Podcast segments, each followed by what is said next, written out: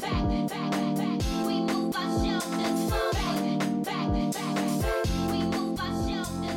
Всем привет! С вами подкаст Femtalks на карантине. А, это наш э, первый выпуск, который мы записываем в самоизоляции, поэтому могут быть проблемы со звуком, но, надеюсь, все таки их не будет. И э, сегодня у нас в гостях э, Настя Кальк, политический философ, аспирантка новой школы социальных исследований и создательница телеграм-канала «Философия Нью-Йорка». Настя, привет! Спасибо большое, что стала нашей гостьей. Привет! Нам кажется, что сейчас э, в такое время особенно важно налаживать какие-то транснациональные связи, поэтому мы даже особо сильно долго не думали, когда обсуждали, кого позвать на подкаст, и подумали, что это прекрасная возможность поговорить с тобой. Ну, временная разница еще существует, а так, в принципе, да. В принципе, все остальное закончилось, больше нет границ. Вообще, э, расскажи, как вообще дела в Нью-Йорке, как э, проходит ваша карантинная жизнь? Ну, у меня ощущение, что в последнюю неделю стало попроще, Хотя, возможно, мне просто надоело, я перестала следить за карантинными новостями вообще. Вот, ну, все равно я стараюсь немножко держать себя в курсе. А стало попроще, потому что не поднимается статистика, ну, уже последний, последнюю неделю или последние две недели по заболевшим. И стало теплее. То есть э, в парках э, и в скверах э, уже довольно много людей, что некоторых напрягает, потому что людям кажется, что, в общем, не соблюдают правила социального дистанцирования, и вероятность там, наступления второй волны от этого повышается. Вот. Ну, не знаю, насколько, насколько это правда. Тут очень, очень трудно вообще делать какие-либо суждения по поводу происходящего. Университеты э, написали уже письма, что следующий семестр, э, осенний семестр пройдет онлайн для студентов колледжа, для андеградов. Для graduates, для аспирантов и всяких магистров, PhD-студентов пока точного решения нет, но, видимо, в ближайшую неделю напишут, что никаких курсов э, в офлайн режиме не будет до февраля. Тут есть такой крупный университет, э, City University of э, New York, который, в принципе, такой один из главных работодателей у нас в городе, там тысячи, десятки тысяч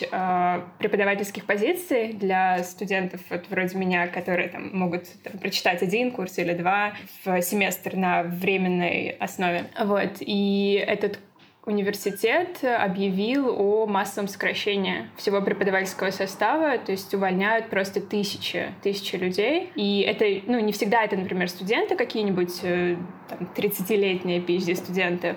Очень часто это, например, могут быть люди, которые на вот этой вот adjunct позиции уже там 20 или 30 лет. То есть там, ну, могут, могут быть там, там 50-летний, например, мужчина или 50-летняя женщина, для которой это основной источник дохода там, последние 30 лет. И ну вот, все, э, все курсы сокращаются необязательные, которые не нужны, например, для того, чтобы выпуститься ну, там, например, там, история философии базовый, да, курс, там, история какой-нибудь там маленькой штуки, не знаю чего, если честно, там, введение в, не знаю, в теории семьи. Вот. Такой курс не обязательно, его можно э, уволить и отменить. Ну, то есть, получается, это э, довольно плохое время для гендерных исследований, я так думаю. Для вообще любых исследований. Ну, то есть сейчас э, те, кто выпускаются в этом году, там, PhD-студенты, вот прямо сейчас, у них работы нет, и в ближайшие два года тоже не будет. То же самое касается тех, кто собирается выпуститься в ближайшие там два-три года. Ну, похожая ситуация была в 2008, когда был финансовый кризис, там вот это движение Occupy Wall Street, вот это все, все. И студенты, которые тогда выпускались и тогда учились, э, у них не было... Типа, рынок образовательный полностью схлопнулся. И у них не было вообще никакой возможности пойти найти работу. Все идет к тому, что то же самое случится в следующем году. А, Настя, а ты можешь рассказать, пожалуйста, ну, вкратце, откуда у университетов Америки деньги? В частных университетах э, какая история? Прибыль сократится, то есть, ну, действительно, студенты э, в следующем году перестанут перестанут э, платить, кто-то возьмет этот гэп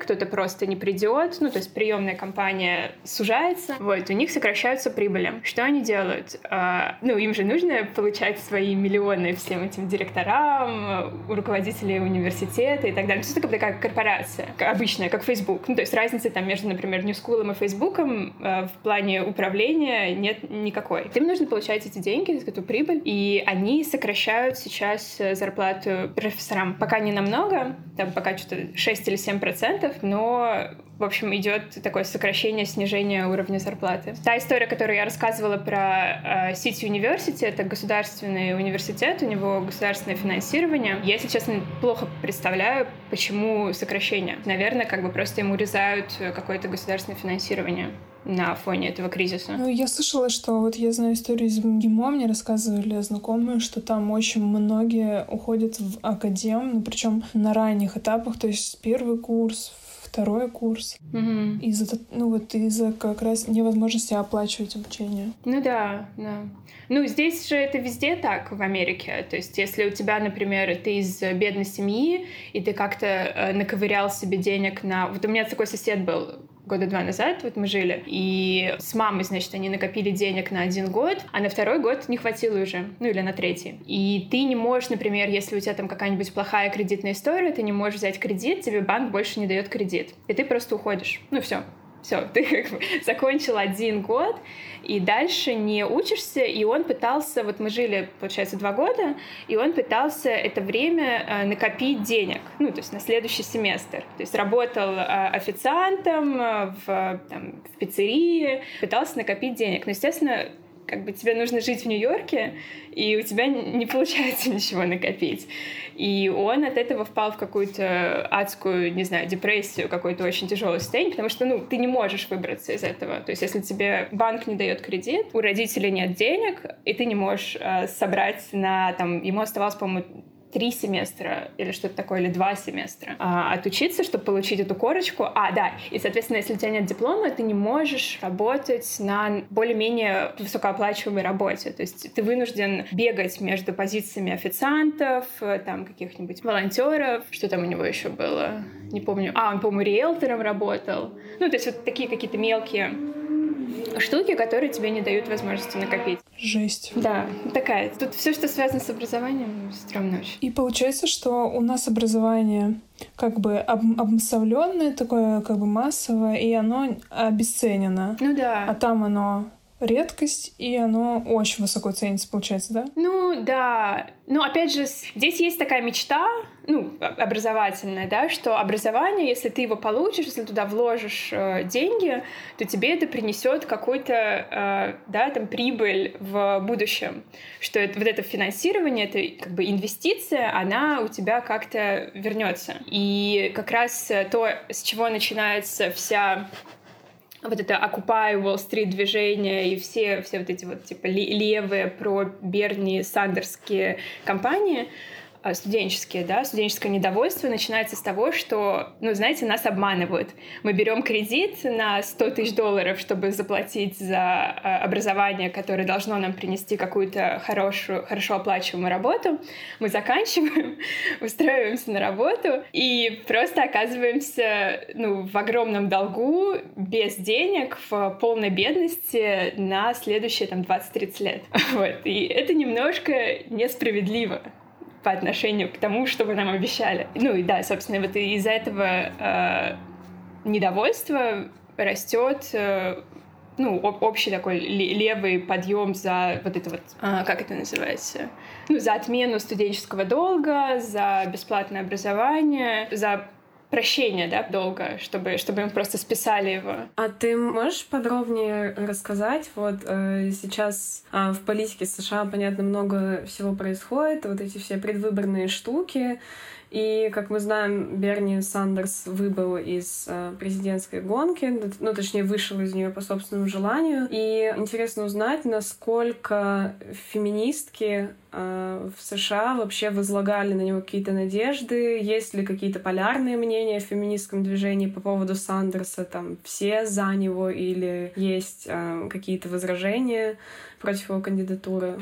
В общем, интересно было бы узнать об этом. А Ну, там как? Когда карантин еще не начался, в какой-то другой э, эре и в другом вообще времени, э, я помню, что было три кандидата, да, Элизабет Уоррен, э, Джо Байден, ну, основные демократическая партия, Джо Байден, Элизабет Уоррен и Берни Сандерс. Соответственно, э, Берни Сандерс притягивал э, тех, кто склонялся левее центра, ну, то есть вот эти все штуки с бесплатным образованием, бесплатной медициной и прощением э, студенческого долга, вот все, все люди, которые выступали за эти три вещи, они так или иначе поддерживали Сандерса. Элизабет Уоррен, э, она была такой более э, центро, центровой фигурой, вот, такая, такая moderate между двумя радикальными, не знаю, мужчинами. Один как бы Джо Байден, который про обычный такой как бы establishment демократической партии, ничем не отличается от Э, всех остальных, э, был там в круге Обамы, в принципе, как бы все известно про него, что он там делал, что не делал, ну, просто обычный, обычный человек, э, ну, в смысле демократический, который там последние 20 лет управляет страной. Вот, был Джо Байден, был Берни Сандерс, была Элизабет Уоррен. А Уоррен начала проседать, а, и Уоррен, да, позиционировал себя как, типа, ну, она же женщина, соответственно, главная, да, феминистский, феминистская кандидатка на волне вот этого подъема 2016 года, МИТУ, а, она все это хотела использовать в своей предвыборной кампании. Ну, до определенного момента действительно работало, и она собирала вот этот средний класс э, профессиональных э, женщин, ну, успешных, да, довольно в американской системе. Это там какие-нибудь преподавательницы университетов, врачи, юристки, Uh, ну, так, такой, такой какой-то срез был. И она собирала, было все нормально, и даже нормально в каких-то мигрантских комьюнити у нее были uh, опросы, ну, по ее поддержке. Ну, так, всегда как бы очень средне, но, ну, какие-то моменты было нормально. Вот, но потом она начала сильно приседать, э, где-то осенью, что ли, или нет, подождите, как это. Ну, очень важно. Ее позиции стали сильно проседать, и каждый новый опрос э, генерировал, э, что там ее поддержка, она все более и более элитной становится. Ну, то есть там все, все более и более как бы богатые э, мужчины и женщины ее поддерживают, в то время как Сандерса поддерживают э, ну, там, бедные круги и мигранты, и черные, и латиноамериканские комьюнити. И это стало довольно очевидно. Ну, то есть, что как бы два, два этих кандидата, они представляют разные группы. И ну, те феминистки, которые были как бы левыми и более радикальными, они все-таки сложили свои, э, как это сказать, надежды, перенесли свои надежды с Ворона Сандерса по этим причинам. Ну, потому что как бы, да, мы там хотим поддержать женщину-кандидатку в президенты, с одной стороны, с другой стороны, мы хотим поддержать большинство женщин. Если как бы большинство женщин и бедные группы э, мы видим, что они стоят на более радикальных позициях, ну, собственно, как и мы, да, то, ну, логично, в общем, как бы Сандерс — это логичная фигура для нашего представительства. Вот. Э, что там дальше случилось? Э, дальше все, дальше как бы начался коронавирус, Сандерс все проиграл, Элизабет Уоррен вышла из гонки, там какая-то начало, началось э, месиво и так далее. Что сейчас происходит? Ну, это более, на самом деле, интересный вопрос. А Джо Байден остался один, в качестве президентского, ну, кандидата в президенты. И я не знаю, слышали ли вы или нет, но весь последний месяц э, все, что обсуждается, это феминистский скандал. Харасмент. Да, с харасментом. То есть его в начале апреля а, обвинила бывшая сотрудница его компании в харасменте, там в насилии, на самом деле, в sexual rape. Вот, то есть там, там не просто, да, ассалт, там, ну, вот прям рейп. Дальше началось что-то совершенно поразительное внутри феминистского демократического истеблишмента. А, Нэнси Пелоси, ну, которая в принципе, как бы поддерживала кампанию МИТУ, 2016 год, все, ну, все нормально, она, значит, за все это заступалась, там, женщина в политике. Ой, она сказала, что... А, Биден, естественно, все обвинения в sexual, как бы, рейп отменил, отрицает, нет, ничего такого не было, ничего не происходило. И Нэнси Пелоси говорит, ну, вы знаете, как бы, мне кажется, ответ Бидена убедительный. мне кажется, что все нормально, и никакого расследования нам дальше проводить не нужно. И, собственно, вся демократическая партия, а, ну, там, феминистская или не феминистская, да, сейчас разделилась на две части. То есть есть а, часть феминисток, которые как бы говорят, ну что, ну да, все, все равно нам важно, чтобы Биден был президентом, потому что это лучше, чем типа, Трамп, ну и так далее и тому подобное. Поэтому мы не будем сейчас а, поднимать эту кампанию, мы не будем а, привлекать к этому много внимания, мы должны как бы спокойно идти к а, предвыборным нашим а, задачам. А та часть, которая была там условно внутри демократической партии такая более левая, там, более более-менее радикальная, она естественно говорит, ну нет, ребят, давайте, давайте-ка серьезно. В 2016 году вы мету поднимали, и все было, и все было нормально, а сейчас вы даете задний ход. Так не делается. И сейчас э, те, кто против Бидена, и кто пытается поднимать этот скандал, это действительно феминистки, которые стоят на таких более левых позициях. Ну, вот то, что, то, что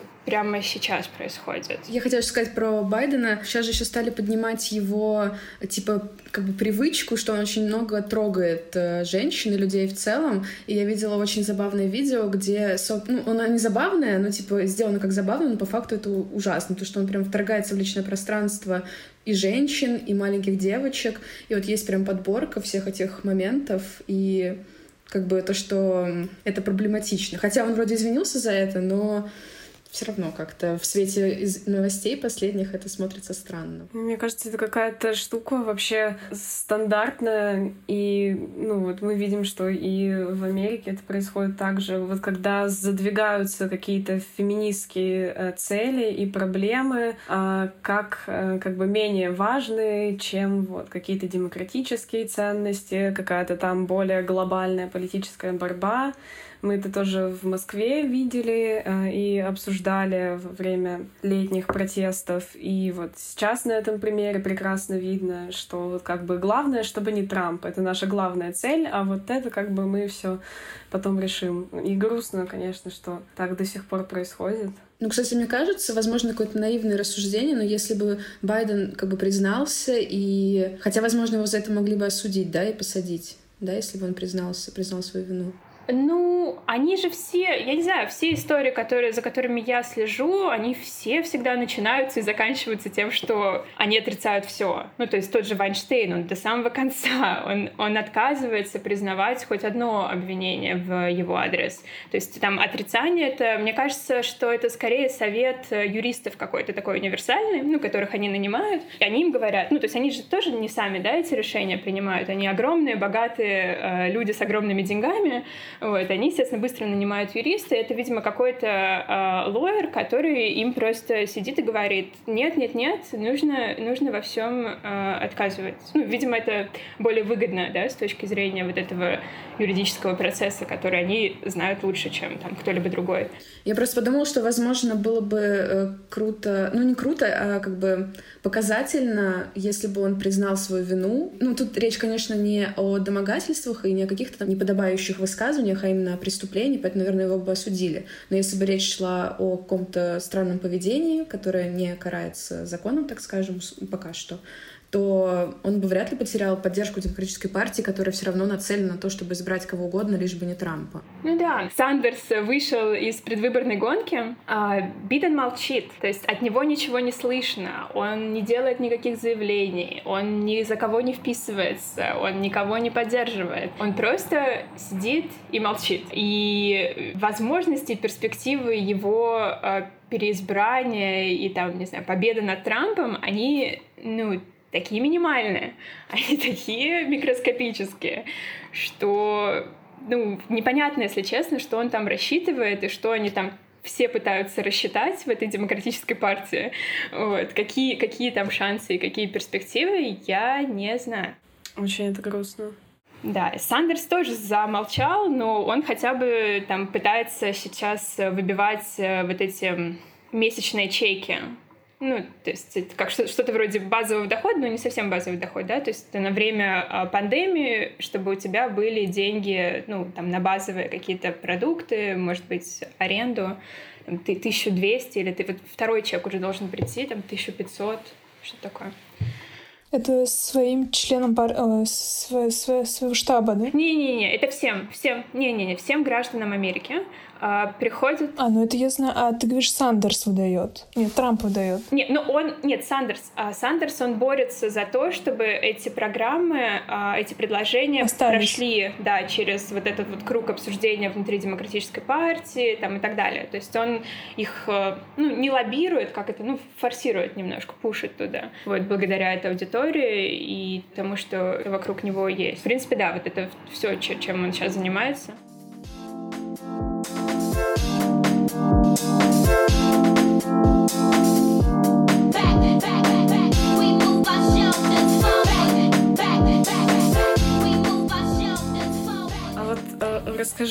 интересно, у нас э, в России очень многие сетуют, ну и как бы правильно сетуют, потому что это факт, что у нас э, феминизм, феминистки — это не особо какая-то представленная политическая сила, нет феминистских партий, нет даже более-менее оформленных массовых движений. А есть ли что-то такое в Америке? Потому что, если честно, ну вот про массовые движения мы слышим, понятно, есть Мету, а, был вот этот знаменитый марш э, мартовский, тоже, по-моему, в 2016 году это было, да? А, вот, но есть ли э, какая-то вот представленность именно в виде партии э, или что-то в этом роде? Я не знаю, мне лично кажется, что феминистская повестка в США, ну вот на данный момент э, исторически, она слабее, чем э, там в той же Польше или в Латинской Америке или даже в Европе. А, ну, мне действительно кажется, что а, вот прямо сейчас, э,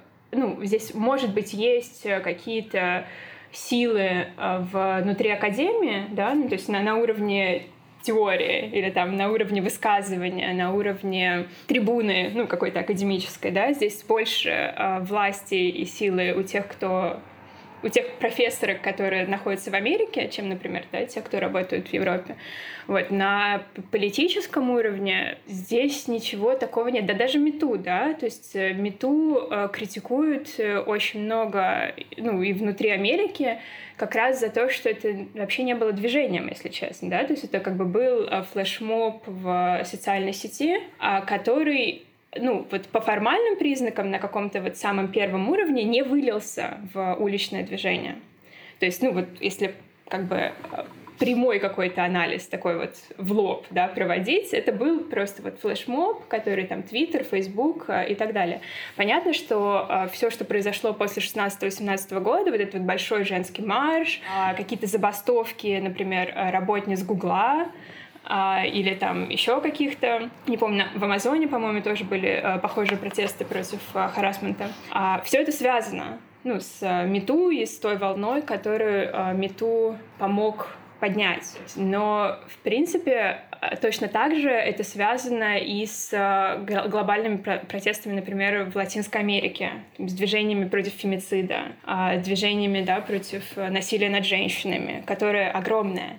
И на самом деле, в, ну, я это уже много раз где-то там повторяла, что история Мету, ну, как флешмоба или там как социального движения, она очень тесно выходит и связана с похожими флешмобами в Украине, России, Великобритании, а, Турции и Мексики. То есть похожие флешмобы на самом деле прошли в 2013-2014, ну да, в три, три года до 16 прошли во многих вот этих вот странах. И Мету это уже была такая как бы последняя вспышка э, этой компании, ну, если вот смотреть э, как бы в международном срезе, и она очень сильно взорвала э, мир, как раз потому, что здесь есть большие э, там индустрия Голливуда, большие медиа, там Нью-Йорк Таймс, э, ну Гвардиан и так далее. То есть все вот эти крупные глобальные э, медийные корпорации, вот они включились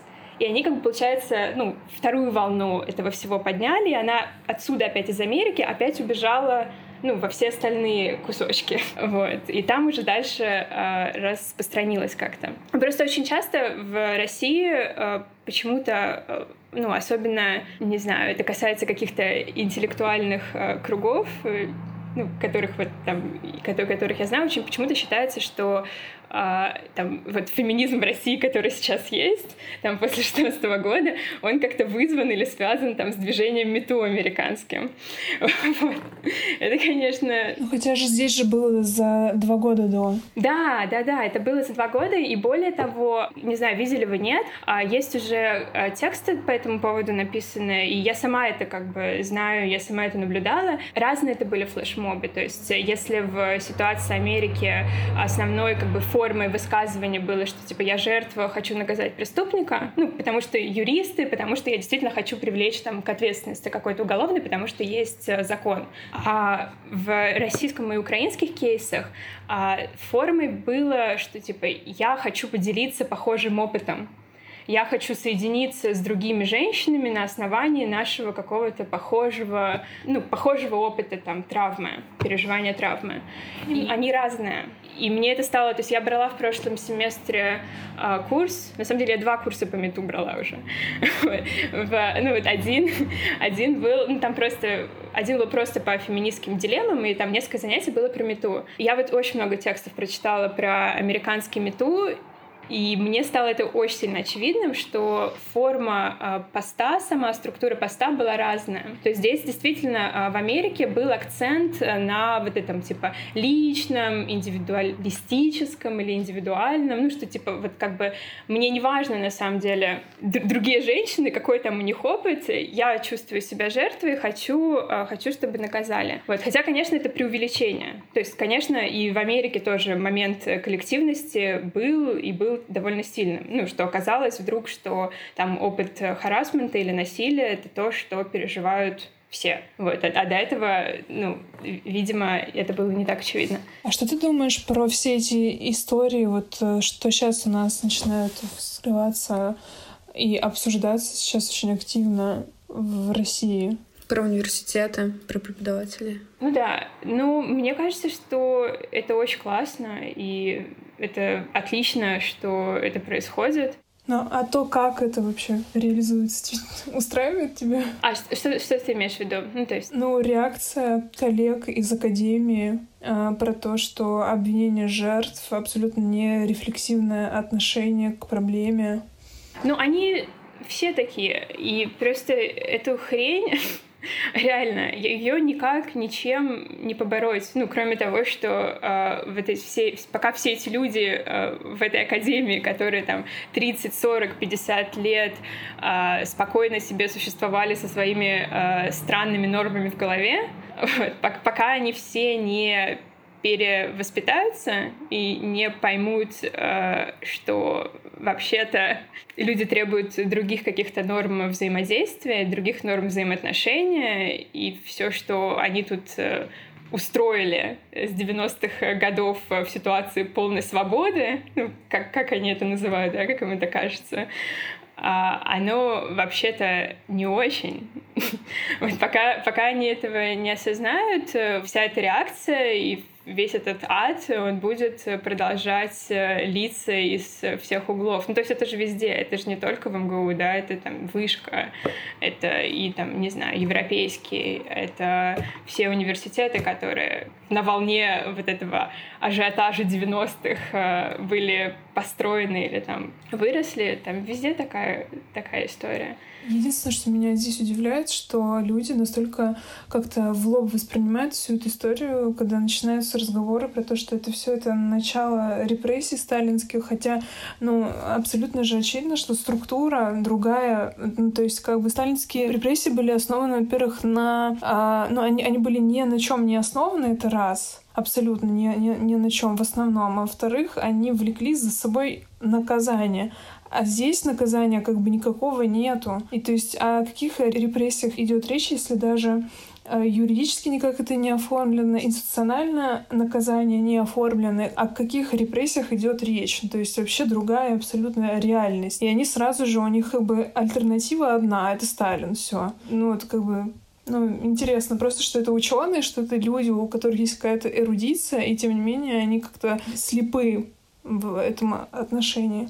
Ну да, но здесь они тоже, как бы, наверное, скорее всего, в Америке э, будут говорить, что это там какой-нибудь социализм и тоталитаризм. Ну что? Охота на ведьм. Да, да, да, охота на ведьм. То есть они там тоже как бы придумывают какие-нибудь э, свои э, репрессивные, в общем, истории. Но они действительно, то есть э, а, они ведь э, эти все мужчины, они теряют э, позиции, и у них не так много по, при потере этой позиции, не так много в жизни остается. То есть действительно, как бы да, это довольно сильный э, механизм социальный, да, или там политический. Это, ну, мощно. Ну, я не знаю, я просто как бы кто-то с ними солидаризируется, кому-то их жалко, кто-то тоже... Не кто-то, а все. Ну да, кто-то как бы тоже боится э, потерять позицию. Ну, это страшно, ты, у тебя вроде бы как бы ничего больше нет, и тут ты берешь тебя какие-то какие девочки непонятные, какие-то выскочки там 18-летние тебя лишают твоей прекрасной позиции, за которую ты там 40 лет э, сражался, не знаю.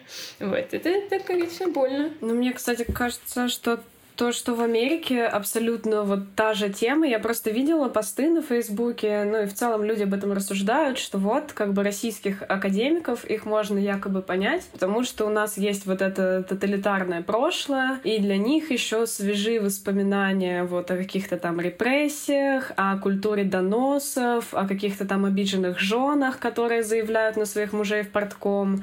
И как бы и поэтому для них вот все эти кейсы с харасментом — это как бы звоночки э, и красные флажки, которые им напоминают вот об этом всем. Но как бы вот то, что в Америке происходит абсолютно то же самое, но просто оформляется в других терминах, показывает, что это абсолютно как бы несостоятельное э, их оправдание, и это просто действительно нежелание потерять свои привилегии, причем, ну, обидно, что э, вот, по крайней мере, в России я вижу, что мужчины, академики, они так даже немного вжались но женщины, академики, они прямо выступили мощно, что как бы нет, вот эти нам не нужны э, как бы Павлики Морозовы женского пола, которые будут нас тут еще учить. И, и это, ну, просто, я не знаю, ну, ну в принципе, все как в Show, где просто э, женщины не хотят как бы выступать, видимо, за эту мужскую парадигму и терять какие-то свои позиции, и это грустно. Ну да, то есть э, большинство того, что, ну да, я вижу вот этих э, женских высказываний, ну они действительно тоже такие против э, этого всего,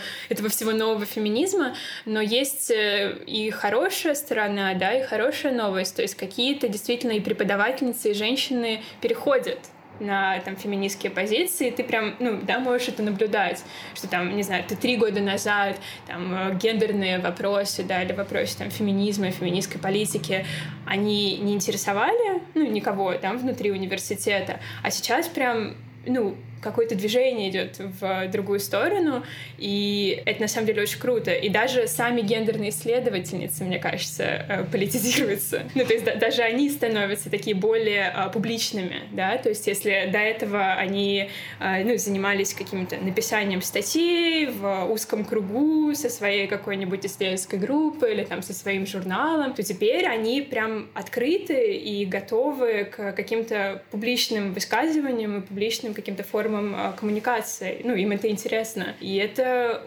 ну, действительно очень классно. Ну, мне кажется, что очень воодушевляюще. А ты сейчас про Америку говоришь, про американский ген? Нет, я про Россию. А, например, вот мне кажется, было бы интересно нашим слушателям кейсы послушать. А, ну, мне кажется, что там гендерный центр ЮУ вот сейчас, а, он стал намного более публичен. То есть а, то, что я вижу, то, что я наблюдаю, там постоянно какие-то, не знаю, они дают интервью, какие-то тексты, какие-то комментарии по поводу здоровья, по поводу заботы, по поводу коронавируса коронавируса, и по поводу э, кейсов по харасменту, по поводу домашнего насилия. Вот Ася, я видела, э, давала интервью недавно. Вот, я, ну, такого я раньше не видела. Ну, то есть понятно, да, что как бы есть интерес медиа к ним, и они обращаются, потому что, ну, да, медиа там так работает, да, им нужно найти экспертную институцию, которая называется там институт или там центр гендерных исследований, и к ним а, дать запрос, ну, какой-нибудь, какой у них есть, и вот поскольку в России центров э, с названием «гендерные исследования» не так много, то ну, очень много журналистских вопросов адресуется им. Но это очень круто, что они соглашаются, и они дают эти комментарии. Потому что, ну, можно отказаться, да, можно сказать, ну, знаете, у меня очень много дел, и вообще там 50 проектов, э, не знаю, 40 э, исследований, и, и вообще это не моя тема. И вообще я, я этим никогда не занималась, я занимаюсь там чем-нибудь там медицин. Вот, но они комментируют. Ну, не знаю. Мне кажется, что это очень ну, достойно уважения.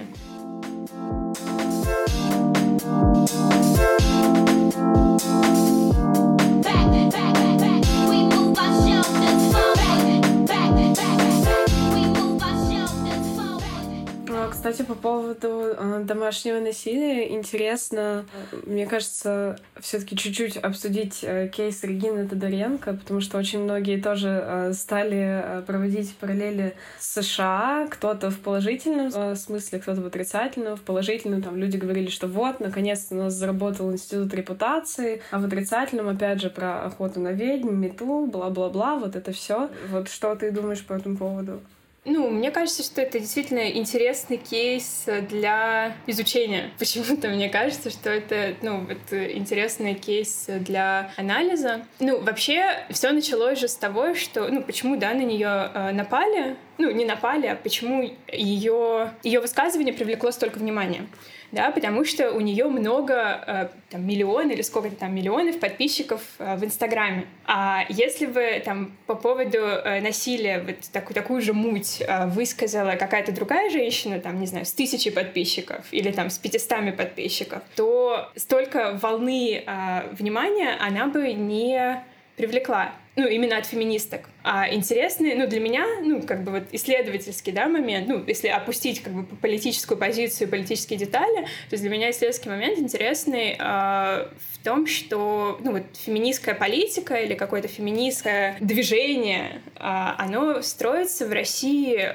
очень сильно сейчас э, вокруг э, количества подписчиков. То есть если у тебя действительно там 4 миллиона или там 2 миллиона, э, то ты какая-то достойная фигура для там, обсуждения или там для критики или наоборот для поддержки. Ну, неважно, да, для двух этих вещей. Если у тебя там тысяча или там пятьсот или там, ну, еще, еще меньше, то ты в целом никому не интересна. И все феминистские усилия, они направлены, э, ну, вот, особенно помните, это когда в, был кейс по сестрам Хачатурян, по поддержке сестер Хачатурян, очень много э, активистских усилий было направлено на то, чтобы достучаться до тех, у кого побольше подписчиков. Ну, то есть, чтобы вот они, короче, в своих а, блогах и в своих инстаграмах написали, что они поддерживают эту компанию, что они там поддерживают э, сестер Хачатурян, или там, да, в случае там Тодоренко, что там она должна написать, что она против домашнего насилия,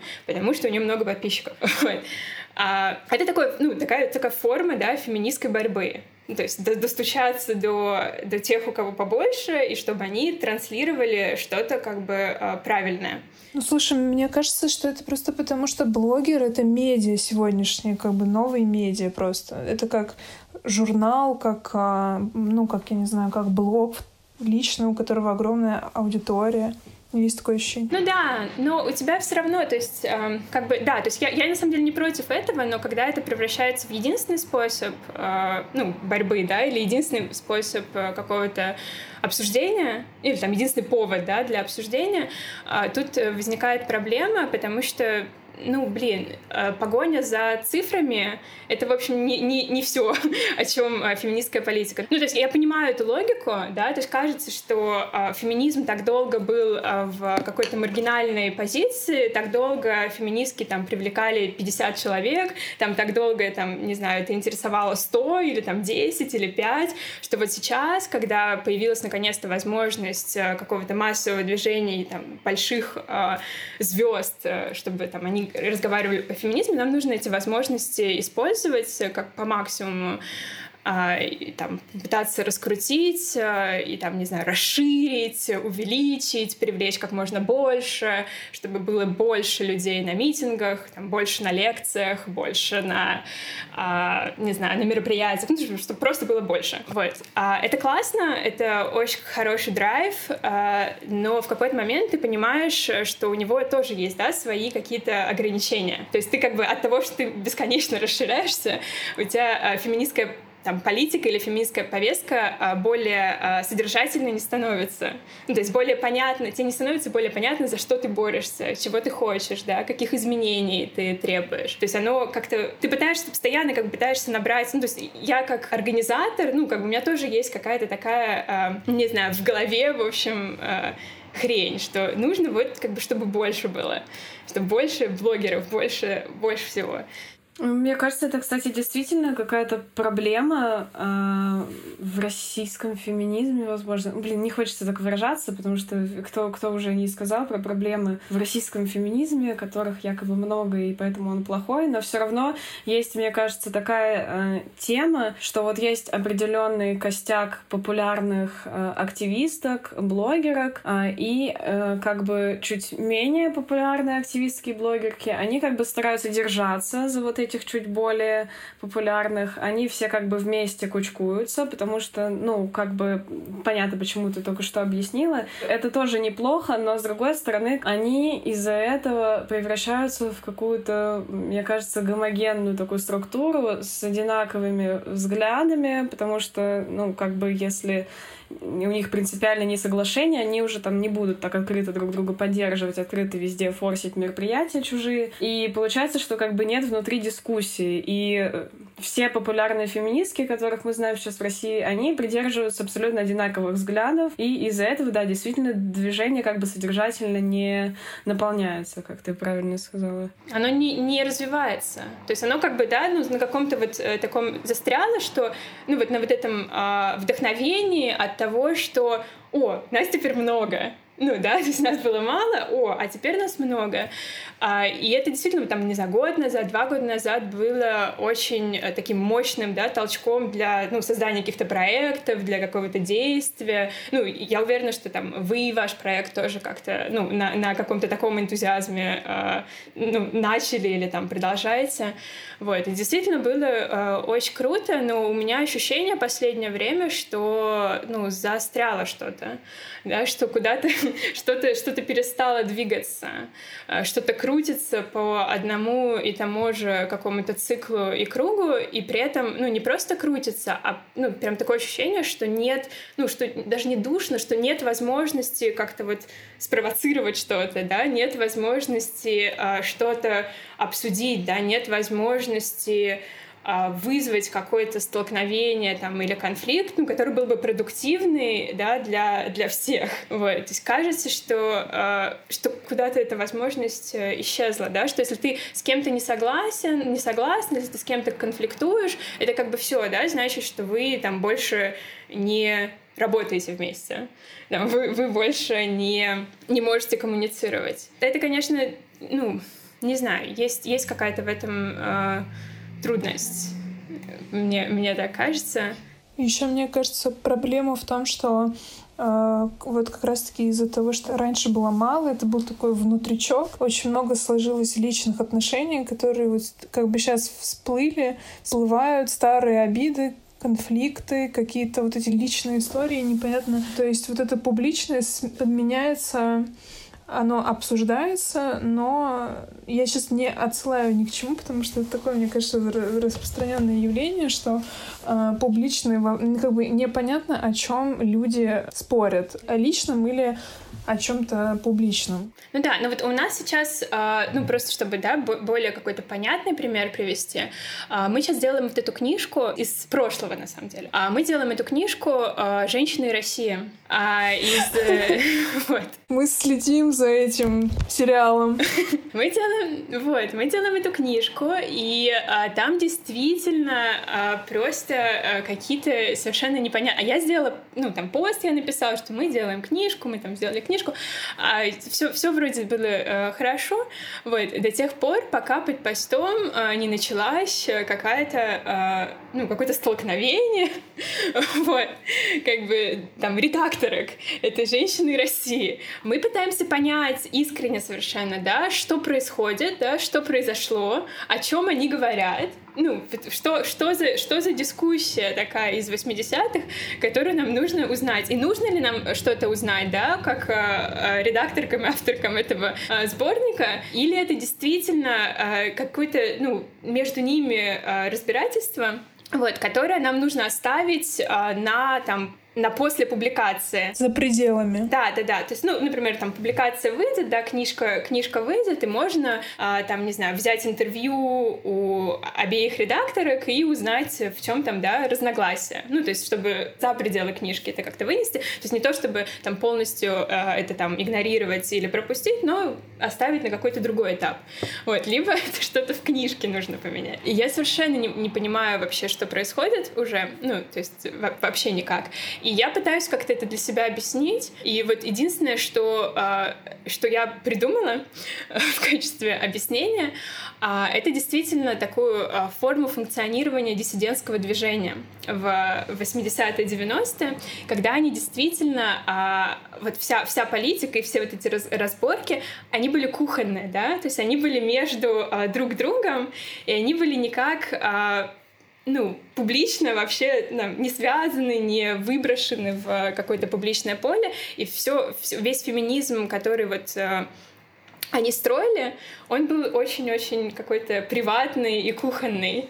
И, может быть, это причина, да, по которой э, какие-то действительно персональные э, разбирательства или там персональные э, конфликты оказываются сейчас, э, не знаю, высвечены. Ну, в да, ситуации вроде бы, казалось бы, они должны быть э, не знаю, ну не то что благодарны, но ну, мы действительно делаем там важное дело, там, и для них в том числе. Да, мы перепубликуем э, журнал со своей историей, с, со своими какими-то э, скандалами вокруг него. И, ну, это важно об этом знать, и очень круто должно быть для них, что э, такой проект существует. Но почему-то э, им важнее бороться за звание главной феминистки, вот, э, чем э, как-то принять и признать, что это там наш коллективный проект. Ну, не знаю, в общем, как такая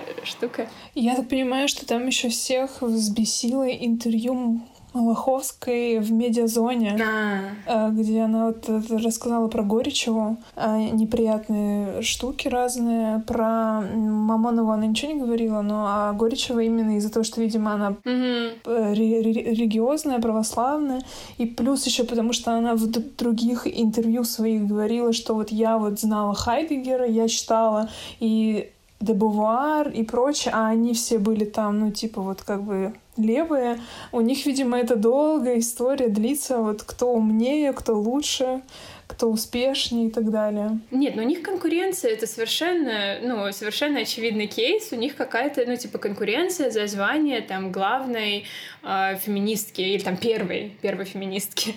Вот. А какой в том смысл? Ну, то есть что они хотят а, в итоге? Я не знаю. Мне кажется, ну, это опять же мои как бы спекуляции, ну, такие довольно личные, да. А, ну, там в случае, например, э, Татьяны Мамоновой, ну, для нее это как бы такая основная идентичность, да, то есть первая там активи... первая феминистская активистка, а, первая феминистка и так далее, и она очень хочет э, за нее как бы бороться. А я правильно помню то, что она именно единственная называлась феминисткой, да, из всего сборника или нет? Она называла себя феминисткой, да. Ну, я честно, я не понимаю. То есть э, они просто сделали э, журнал, да, то есть они э, там как-то, может быть, читали что-то, да, про феминистское движение в Америке, может быть, типа слышали, может быть, э, ну, как-то какие-то материалы привозили, вот, и они решили сделать журнал про... Женщин. Да, про женщин, про ситуацию в Советском Союзе. И там, на самом деле, очень много, например, про алкоголизм, про мужское пьянство, э, ну, про вот там немножко про, про роды женские, ну, то есть как, как там в акушерке, на самом деле, относятся, да, к тебе. Вот. Ну, то есть там такие как бы очень, э, ну, специфические, там, эмпирические э, проблемы. Вот. И когда ну, я разговаривала с Мамоновой, она тоже, то есть э, феминистские проблемы для нее э, этого действительно там мужской алкоголизм, мужское пьянство, э, ну, и вот она много, да, рассказывала про рождение ребенка. А, то есть, ну, это действительно вот то, что она повторяет. Это то, что вот и тогда там было написано, и вот э, сейчас, да, то, что она говорила, там, не знаю, год назад. Э, для нее вот, ну, вот это феминизм, вот борьба вот с этим э, корпусом э, проблем. Но когда она переехала сюда, э, там сначала в Европу, потом в Америку, она начала общаться, ну, типа, с местными уже феминистками, ну, то есть, которые, э, которые немножко э, за другие проблемы боролись, да, там и экофеминизм, и там, э, не знаю, черный феминизм, и там, ну, в общем, разные, э, как бы интерсекциональная вся повестка, и с телом, э, там, positive, ну, все, все, что было, да, здесь в 80-е, 90-е популярно, вот, она начала в это все как-то пытаться вовлечься, и вот я не поняла, то есть из нашего разговора с ней я не поняла, как она в это вовлеклась, как это на нее повлияло, повлияло ли как-то или нет, потому что, ну, говорила она когда мы разговаривали про феминизм, вот про вот эти две вещи, да, мужское пьянство и там рождение э, детей. И, ну, для меня это очень лично, да, большая такая э, интрига, что на самом деле, как, э, как на нее повлияло международное феминистское движение. Потому что, ну, она с ним довольно тесно э, была связана, как раз за счет того, что их э, выгнали э, из э, Союза. Она не может вернуться в Россию, то есть у нее, ну, ее лишили гражданства, она на самом деле, мне кажется, была бы очень рада вернуться и жить в России. У нее там какая-то квартира в Петербурге до сих пор, но она не может. И она живет немножко, ну, вот как бы памятью о России, и поэтому для нее действительно очень важно, чтобы э, вот в коллективной памяти э, феминистской она оставалась э, главной феминисткой.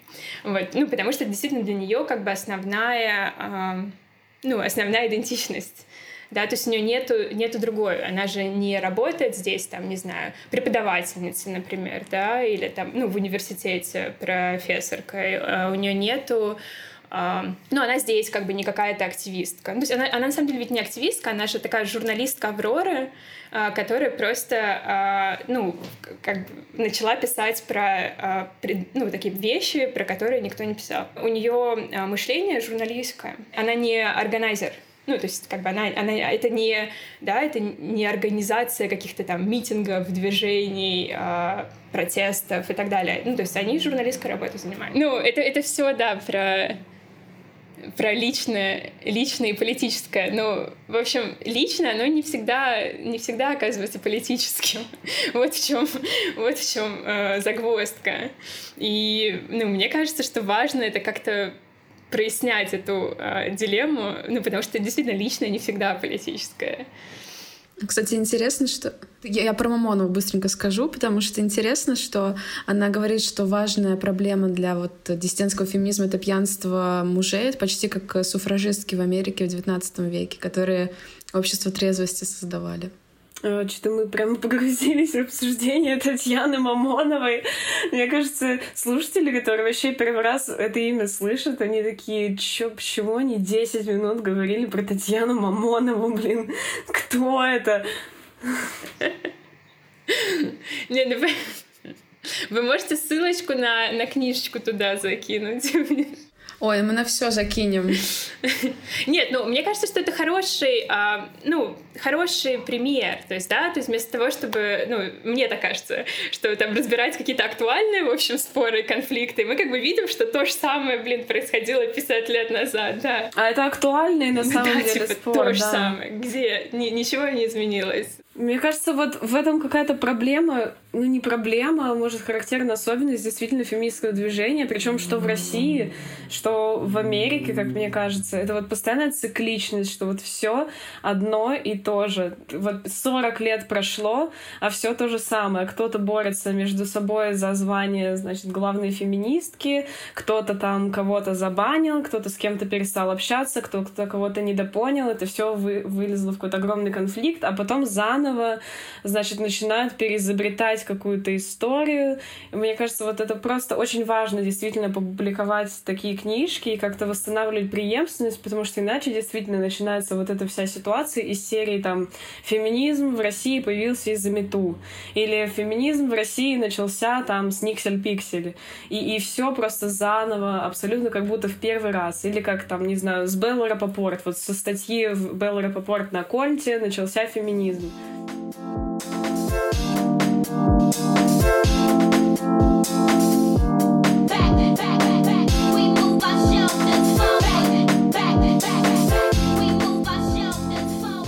Я помню, что э, про женщину и Россию правильно даже называлась первой. Э, я узнала года три назад об этом как бы говорили устно, что вот были там такие-то и прочее и так далее. А вы сейчас как бы сделали эту работу.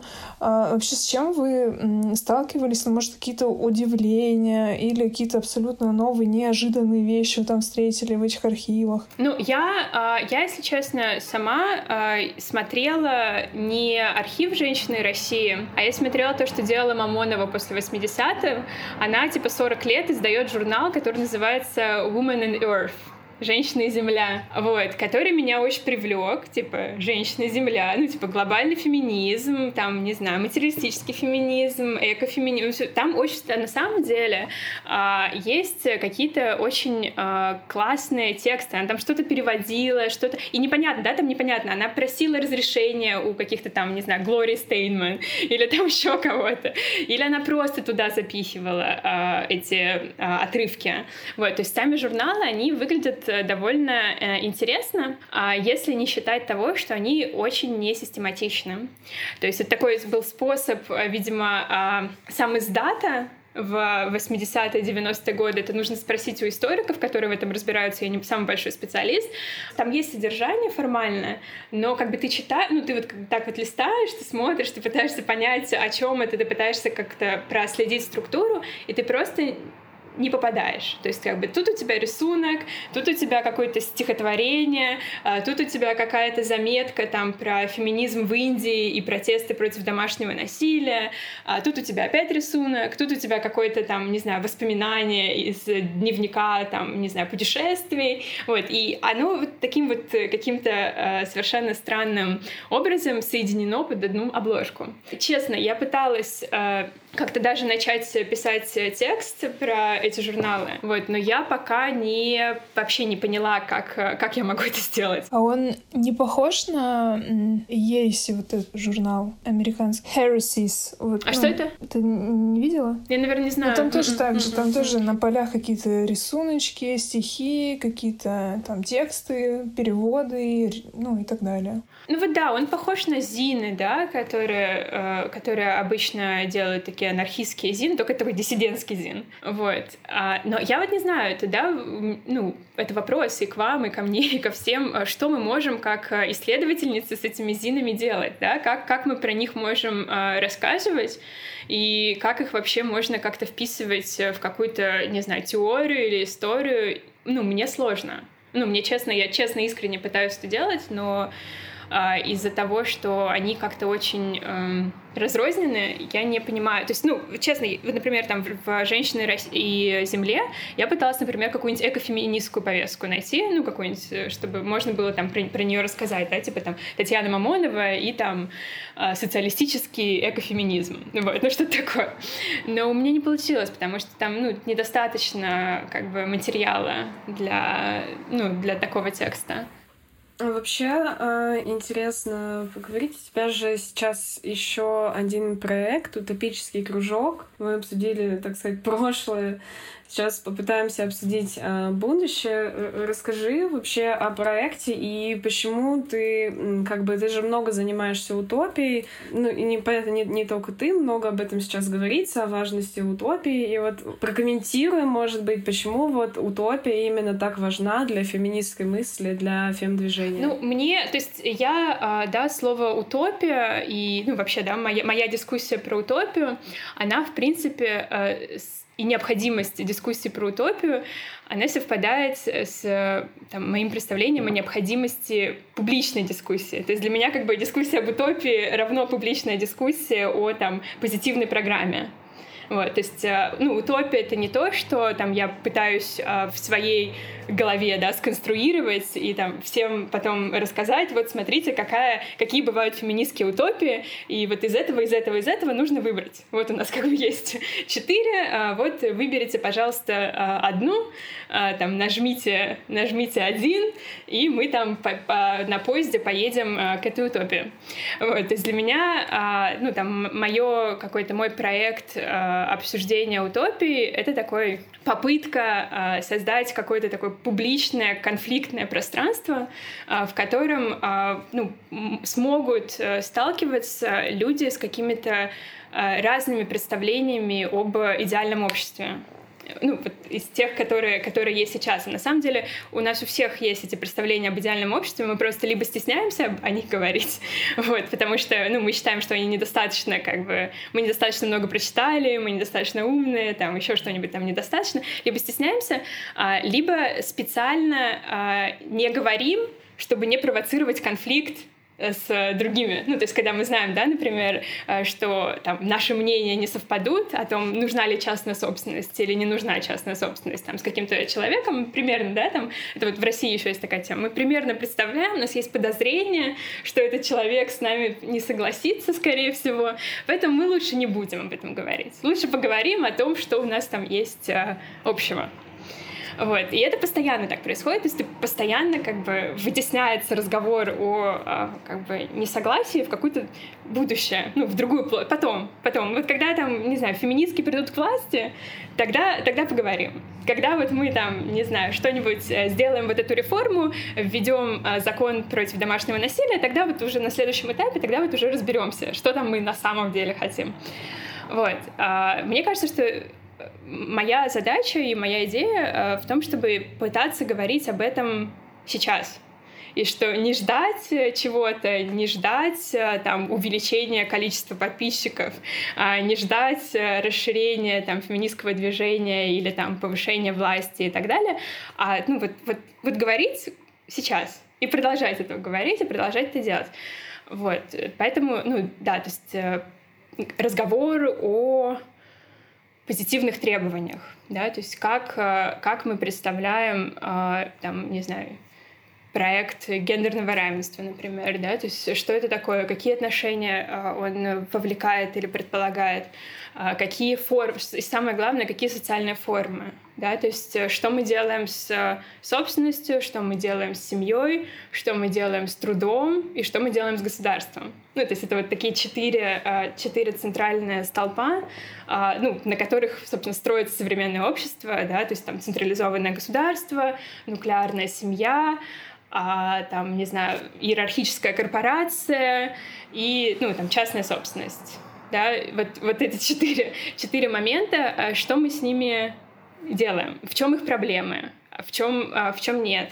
А, и, ну, опять же, да, чтобы эта дискуссия не была такой очень спекулятивной, а, мы можем обращаться к истории, да, то есть существуют э, там исторические эксперименты со своими, опять же, ошибками и достижениями, которые можно поднимать, да, то есть которые могут быть э, такой точкой для начала а, разговора о наших желаниях и надеждах? Ну, мне кажется, а, Да, ты круто все описала, э, что, в принципе, про важность какой-то позитивной повестки. Это действительно необходимо, этого не хватает. А вот, и мне кажется, еще важно в этом контексте, э, наверное, тоже говорить о том, что утопии, как бы, и вот этого разговора, его действительно не может быть без обращения к истории тоже. И поэтому, как мне кажется, вот эти все штуки с переизданиями, с эм, там какими-то ретроспективами, попытками восстановить генеалогию. Это тоже очень важно в контексте какой-то позитивной феминистской повестки. Именно, да, действительно для того, чтобы не повторять ошибок и вообще, в принципе, просто не проделывать работу заново, когда этого не нужно делать. Поэтому, мне кажется, тут все так э, связалось, и наш разговор о феминистском самоиздате 40-летней давности и разговор об утопическом кружке, и как бы это все так слилось э, воедино. Э, но, мне кажется, э, можем, наверное, завершать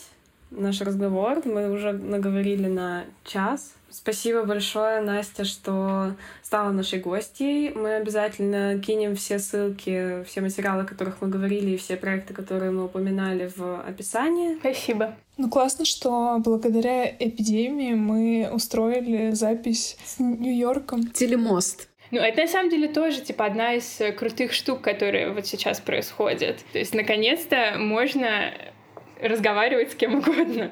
ну, то есть, ну, а я действительно считаю, что это вряд ли а, вот это изменение, то есть люди привыкают же к этому, и, ну, наверное, это останется. Ну, я не уверена там до конца, но мне кажется, что это, это останется. А, и, кстати, да, про утопический кружок, то есть там же очень круто, э, там, ну, я сейчас получила заявки, и там, ну, много из Нью-Йорка, из Москвы, из Лиссабона, то есть там совершенно а, глобальный какой-то состав, вот, который, ну, наверное, это можно было сделать до а, эпидемии, там, до коронавируса, но сейчас люди выработали какую-то привычку теперь к таким собраниям, вот, что, ну, открывает какие-то новые возможности, на самом деле, для, для действий. Нам на курсе все как бы говорят о том, что онлайн намного свободнее и удобнее и лучше. Прикольно. А почему? Ну, потому что ты дома расслабленная, ты можешь говорить все, что ты хочешь, не боишься как бы э, опозориться условно на публике.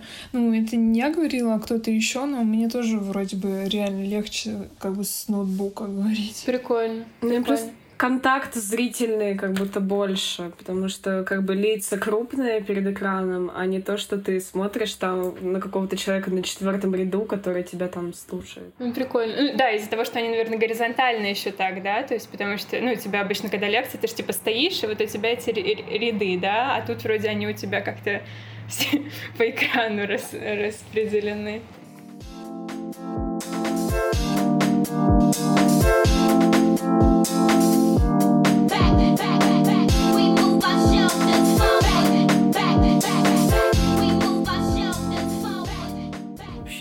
Мне кажется, мы заканчиваем на позитивной ноте. Приметили какие-то плюсы в коронавирусе, хотя не мы первые, не мы последние. А, вот, очень а, содержательный, кажется, получился разговор. Вот, спасибо еще раз, Настя, за то, что стала нашей гостью. Спасибо. Спасибо. А, всем пока. Подписывайтесь на нас. Крепитесь, самое главное. Вот, пока-пока. Все. Да. Всем пока. пока. thank you